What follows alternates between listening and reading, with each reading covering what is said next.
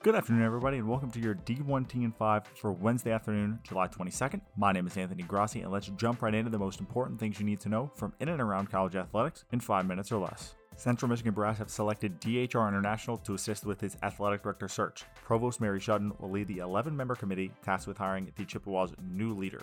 The group includes current and former administrators, alumni, university representatives, and current student athletes. As previously mentioned, outgoing athletic director and new Seminole Booster CEO Mike Alford will pitch in.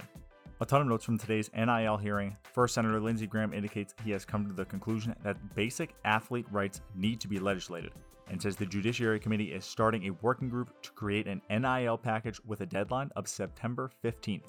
However, Graham adds, quote, I don't know if we can pass a bill between now and the end of this Congress. NCAA President Mark Emmert insists the association is not seeking a broad antitrust exemption, but a safe harbor that would protect them from litigation related to expanded NIL laws.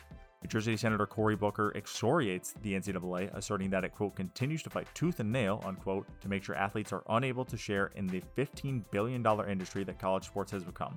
He adds, directed towards Mark Emmert, quote, Now the NCAA comes running to us because states have tried to put in rules to create more fairness.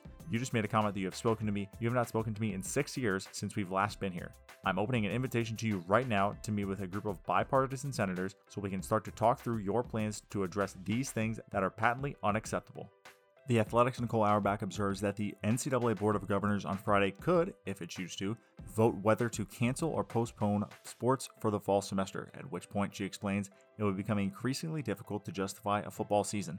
As such, FBS commissioners are reportedly opposed to such a vote on Friday. However, a number of administrators throughout Division 1 are privately wondering why the NCAA, which unilaterally canceled spring sports, has not been out ahead for the fall calendar. One FBS athletic director stating, quote, if the NCAA would just wake up out of its trance and just say, we're not doing fall championships, that gives everybody the cover that they need. It's frustrating to be treading water right now. They've got to lead the way.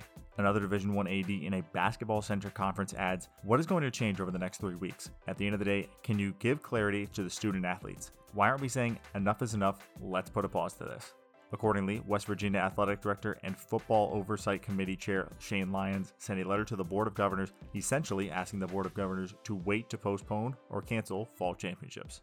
In conference notes, the Athletic's Nicole Auerbach reports the Ohio Valley Conference is expected to announce tonight that it is postponing the start of fall Olympic sport competition until September 17th and will go conference only for women's soccer and volleyball. This decision does not include football. The Southland plans to play its 2020 season as scheduled, according to Commissioner Tom Burnett, the American Athletic Conference will delay the start of fall Olympic sport competitions until at least September 1st. The Big South will begin fall sports competitions on September 3rd to provide members the opportunity to, quote, further focus on return to competition protocols and necessary resources to facilitate the resocialization process while maintaining competitive opportunities for its student athletes this fall. CBS's Dennis Dodd reports the SEC, Big 12, and ACC are considering a conference plus one model Dodd notes that while all this speculation could be rendered moot as the season looks increasingly likely to be shortened, if not postponed, the SEC, Big 12, and ACC, quote, would lob somewhat of a middle finger at the Big Ten, which multiple sources said surprised its Power 5 counterparts by breaking ranks without communicating its intentions. SWAC Commissioner Charles McClelland tells HBCU Game Day the league is still planning on having the full pageantry of football games in the spring, saying, quote, I anticipate our crowds to be enormous. Could you imagine a Bayou Classic in the middle of Mardi Gras in the streets of New Orleans? McClelland also says he's hopeful if the MEAC also pushes back to the spring, then the SWAC will push to hold a spring celebration bowl, saying, quote, from a SWAC perspective, we have instituted plans to be able to facilitate an end of the year bowl. One potential issue with spring football, McClelland notes, maybe TV coverage, with McClelland saying there have been preliminary discussions with ESPN. In coaching notes, Toledo head football coach Jason Candle has tested positive for COVID 19 and is self isolating. The university says he is not currently exhibiting any symptoms. West Virginia and football assistant coach Vic Koenning agreed to mutually part ways. Per their separation agreement, WVU will pay Koenning $591,000 over the next 19 months. Pacific head men's basketball coach Damon Stoudamire has received a contract extension through the 2025 2026 academic year. Big Sky Commissioner Tom Wistrcill doesn't mince words when describing the Pac 12 and other conferences canceling non conference games this fall, calling the decision a real kick in the teeth for us. Wistrcill is particularly frustrated that the Pac 12 and others canceled the games without offering a chance to meet the Pac 12 COVID 19 testing standards, saying, quote, I think it was disappointing that we weren't even given the opportunity to meet the standards they set for testing. Set the money aside, those games are good for everybody. I can make the case that it's safer for Portland State to play Oregon State than it is for Oregon State to play UCLA, safer for Idaho to play Washington State than it is for Washington State to play Arizona State.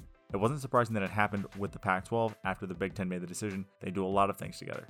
And that is all for your D1T and 5 for Wednesday afternoon, July 22nd. Be sure to check your inbox for more updates and what is going on around the nation in and around college athletics. My name is Anthony Grossi, and we will see you next time.